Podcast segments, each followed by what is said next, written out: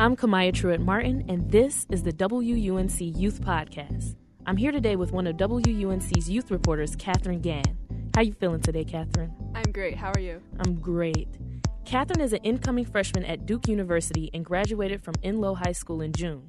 She joined WUNC's staff this summer as a part of the 2017 Youth Reporting Institute. She wanted to uncover the impact of a summer camp in her community.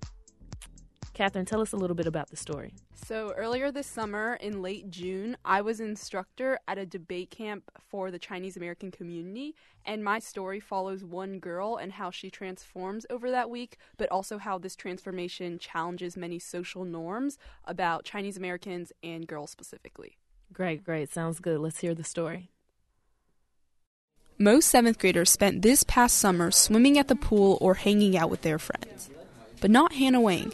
She's one of 20 kids who attended a week long debate camp for the Chinese American community in Wake County. So, everyone, keep in mind, send me two points for affirmative, two points in negative, claim more data impact. I was one of the instructors, and I watched Hannah walk into camp every day with her ponytail flopping on top of her purple backpack.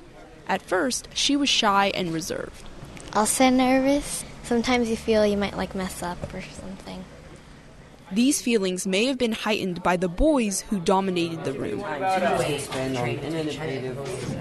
Boys are always the loudest. That's where this camp has played a role in helping these Chinese American girls become more comfortable and confident when speaking. Grace Jin was another instructor at the camp.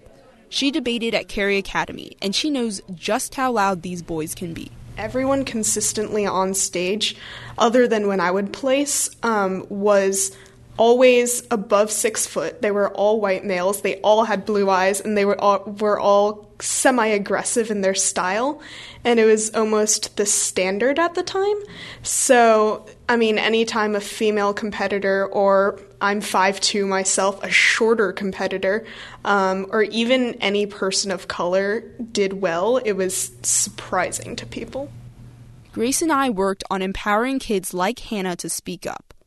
This is why Hannah's mom, Hui Ming Chen, was more than happy to drive her daughter to camp every morning. Yes, people most compared to the American kids and the Chinese kids, sometimes I feel like uh, they are more open to express the U.S. kids. So if they live here, we want them to be like more adapted to the culture and more freely to express their idea. By nudging kids to improve communication skills, the parents say they're moving away from a typical Chinese emphasis on science and math.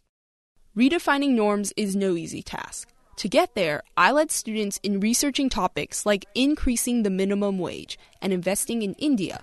We also worked on presentation skills, perfecting pitch, tone, and hand motions. So, do you see how I glance down, but I can like basically know what it says? So I look at it and then I On the last day of camp, Hannah Wang walked up to the front of the room, her familiar ponytail bobbing. Negative speakers, please rise. She introduced herself before giving her speech. I thank the chair for the judges and parliamentarians, that Senator H. Wang, spelled W H W A N G. As always, I'm at the leisure of those above me, so give me a smile or a nod whenever you're ready. In just a week, Hannah, who barely said a word on her first day, gave an entire speech on pursuing military action in the South China Sea. China does not want any peace brought in the South China Sea. According to Jay Wang, China is untrustworthy. Maria Liu was the coordinator of the camp. She says that many Chinese parents hold advanced degrees and work at well known tech firms, but few advance to management positions. I've seen this with my own parents. Maria believes that public speaking is crucial for Chinese American kids like Hannah to see themselves as leaders. The way that we can tell people our vision, the way we can talk with people, the way we can communicate with people to not only show our ideas, we are hard workers, but also we also can lead this world, we can run this world. As for me, I wish there had been a camp like this when I was 12. I had to figure it out mostly on my own, but I did. And I'm excited that maybe the next time I'm judging a high school debate tournament, I won't be the only Chinese girl in the room. For WUNC's Youth Reporting Institute, I'm Katherine Gan. Okay, so the story was crazy dope, and I know it took a lot of hard work. Um, actually, you had a pretty unique um, approach to this story because you had to get it all done in one week. Um, your audio, your interviews, everything had to be done because that's how long the camp was. Tell us a little bit about that. Yeah, it was definitely hard, and I wasn't like I wasn't able to do it by myself, especially since first I didn't have any experience and second I was instructing at the same time, right? So when kids are giving speeches, I was there tapping the gavel. So that's where Allison and Kamaya came in.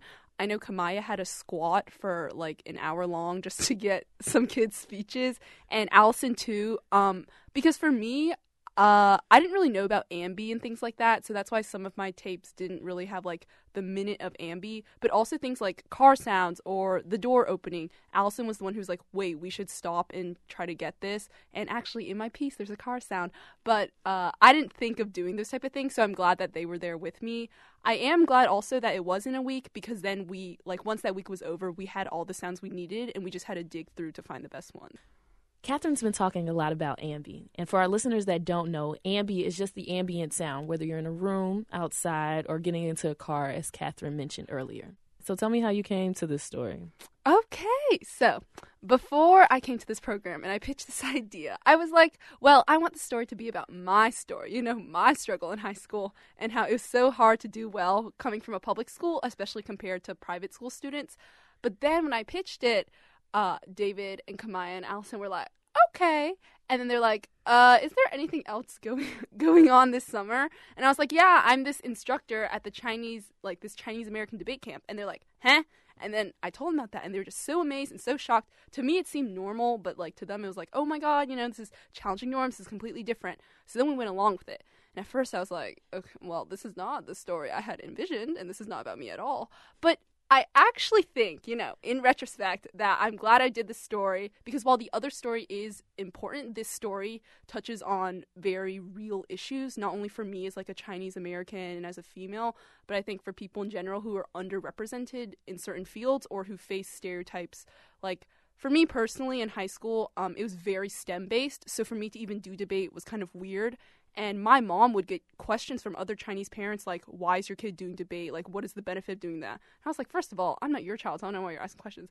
But second of all, you know, like, I'm very glad I did debate because I learned to speak up. And I think it's very important that Chinese American kids have that opportunity. And I think the camp was the early exposure for them to have that. Right. Yes. I'm digging all of that. So, what did you learn about journalism through this process? Um, I learned how hard journalism is. Uh, so before this, I did listen to like NPR stories and WUNC stories, and they're just what like four minutes long. And I was like, okay, sound good. I mean, they got some recording, they some translations, whatever. But then I went through the process, and it was a lot more difficult than I thought it was. Like I already told you how Kamaya was squatting for the Ambi. You know, like there's just certain things you have to do. Um, getting the script approved which was kind of challenging for me actually because I'm from debate, right? So I think very analytically, but I also write very formally. And so getting that script changed to the point that it sounded really conversational, that the sentences were short was difficult, but I think improved my writing and like kind of diversified the writing that I can do. Uh, yeah, so thinking about all the parts of the piece was another thing. We had a guest speaker come in, and she was like, "Oh, you know, you coming from debate, was that hard to you for you to think of ambi, which is like other sounds, right, like car sounds or teacher sounds?" I was like, "Oh yeah, it was," because to me it was like I have the script, I'm gonna say this, I'm gonna insert some clips, but I didn't really think about the transitions between those clips, the fact that you have to like fade under certain sounds, um, and I'm really glad that I did learn about that because I think those little nuances, like all the work in the background, obviously when you listen to the piece, like my dad's not going to be like, wow, that ambi you faded under sounded real nice, but it does help make the sound a lot better and the whole story a lot cleaner. Yeah. you are such a joy. like All right, cool, cool. So um how has your idea of news changed from being a part of this program? Um, I would say before this and during this, I kind of thought of news as sort of straight up like New York Times, Washington Post. I will read the daily briefing every day, or I'll read these articles and they give me like what is news, you know, like what's going on. Sometimes a little bit lengthy and a little bit formal and boring. You just have to. Sometimes those articles, I was just like, I just need to push through this and read till the end, and then you didn't really understand what you're reading. But anyway, I think this program um, showed me the importance of humanizing issues, which is something I believed in before. Because like the Syrian refugee crisis, right? You're like, this million people died. Oh well, I don't care about them. I don't see them, you know, or like they're just numbers. But in this sense, like not just international issues, but even local stories, when you can put a picture to the name, when you can think of this Chinese American debate camp Hannah Wang, you know, like this one girl who uh, underwent this transformation, it's just more real to you. And I think as a listener, you know, you can remember it better, you can tell that to your friends better. But even as someone just like listening to the issue, that one person represents the struggles that many people are going through, right? Like for me, I see myself in Hannah Wang. I may not have always been quiet, but I can see the lack of representation for Chinese American women. So to get back to your question, which I forgot which I forgot. But it was what have how has your idea of news changed from being a part of the program? Oh yeah, so I still think of like I still get my news from like formal news sources, but I think the humanization element is really important. Like even I know myself when I read news stories from the New York Times, when they tell me like you know there's a straight up news like this is what happened today but when they do a profile piece on like this one girl who's captured by isis it stands out a lot more so i think going forward trying to find news stories like that or hopefully if i'm like in like writing for the newspaper in college, I'll try to do that more. Okay, not the radio. Oh, maybe the radio as well. Yes, yes, because you have a wonderful voice. Oh, thank you. To hear it go to waste. So, oh. um, I guess my follow up is, what do you hope the listeners gain from your story? Um, so I wrote this story with two audiences in mind. The first audience is the group of people who have no connection to the story, who may not be Chinese American or who have never done debate. But for them, I want to challenge them. Like, honestly, some of my own classmates, I want to challenge them to not box in Chinese Americans, whether they're girls or not, because I know myself, like, in high school, like, not only with debate, but just in general, there's like, Katherine, like, literally one of my friends was like, Katherine, you like hip hop? I thought you listened to math cassettes all day. And I was like, what? Who does that? Like, people, people make stereotypes about Chinese American people all the time. And I don't, you know, like, I think it's time to kind of challenge what ideas you have about your Chinese American coworkers or peers or friends because they have interests beyond like the stereotypical engineering or STEM. But of course, if you like STEM, that's cool too.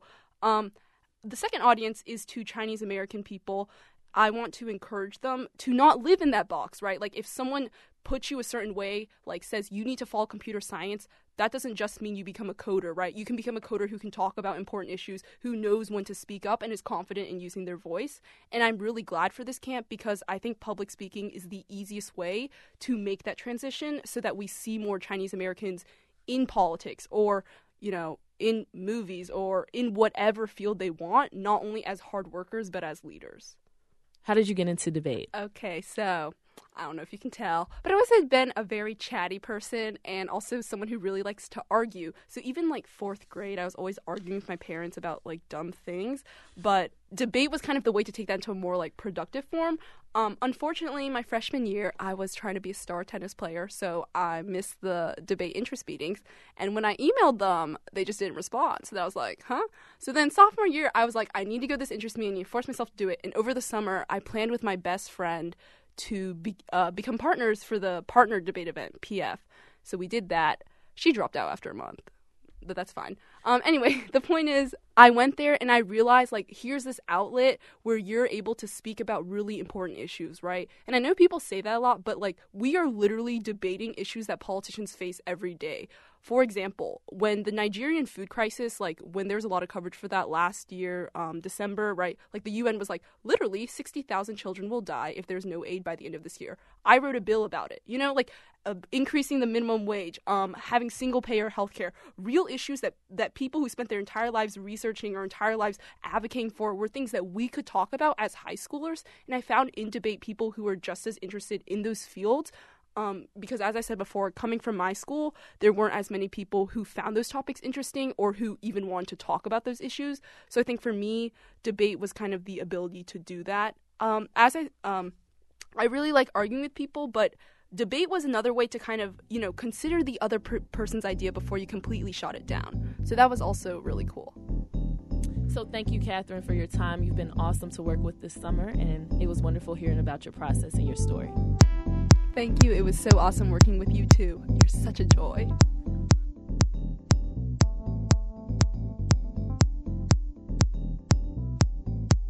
I'm Kamaya Truitt Martin with the WUNC Youth Podcast. We just heard from youth reporter Katherine Gan.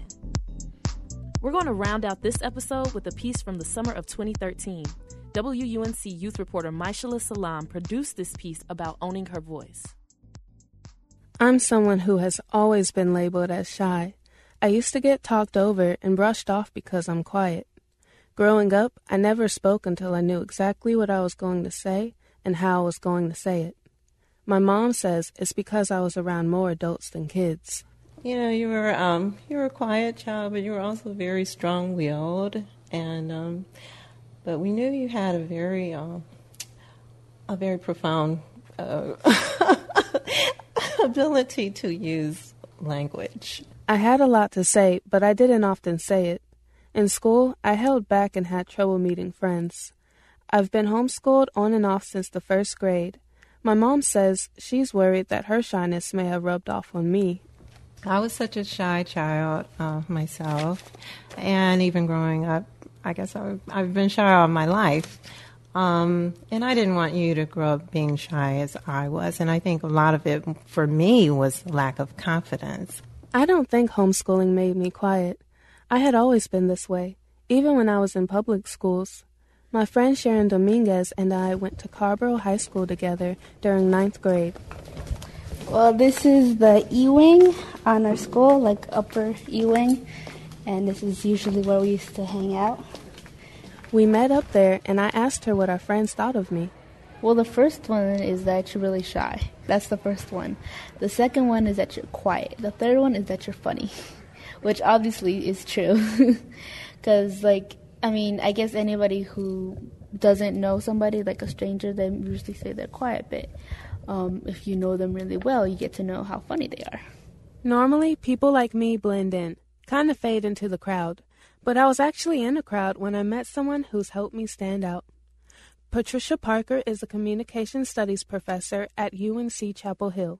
She runs a program called Striving Sisters Speak.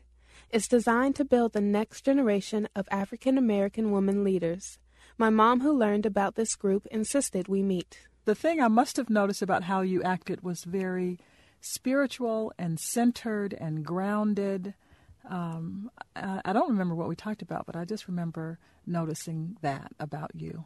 And I thought I was shy, quiet, or even soft spoken. But Miss Pat, that's what we call her, she disagreed. I believe that um, leadership is very much, for me, connected to a um, a belief in the humanity and the gifts of other people. And there are lots of different ways of creating that space for, for those gifts to, to come out. Not too long ago, I had trouble speaking to anyone I didn't know well. But Miss Pat now has me leading meetings with Striving Sisters Speak. Like the how to get to the root of things, like the causes to why um, things are happening. Miss Pat has me teaching one or two other girls at a time. Sometimes the person who is the quietest person in the room has the most knowledge to share and um, and also may be the person who's leading the way in terms of how to access that knowledge. I thought for a long time that I needed to overcome shyness until I realized that this quietness led me to be a very good observer and listener. When I thought I was bad at making friends, Sharon told me that I was fun to be around. When I thought that I couldn't speak, my mom told me that I have a way with words. When I thought I wasn't strong enough, Miss Pat told me I am a leader. This made my mom proud. Well, I think that the main reason is because when you have something important to say, I don't think it's fair even to the world to just keep it bottled up, you know. And I think that your wisdom and your um, ability to bring peace is so key in this world today. And all I needed was for someone to listen to me, for someone else to be quiet. For the Summer Youth Radio Institute, I'm Maishala Salam, North Carolina Public Radio WUNC.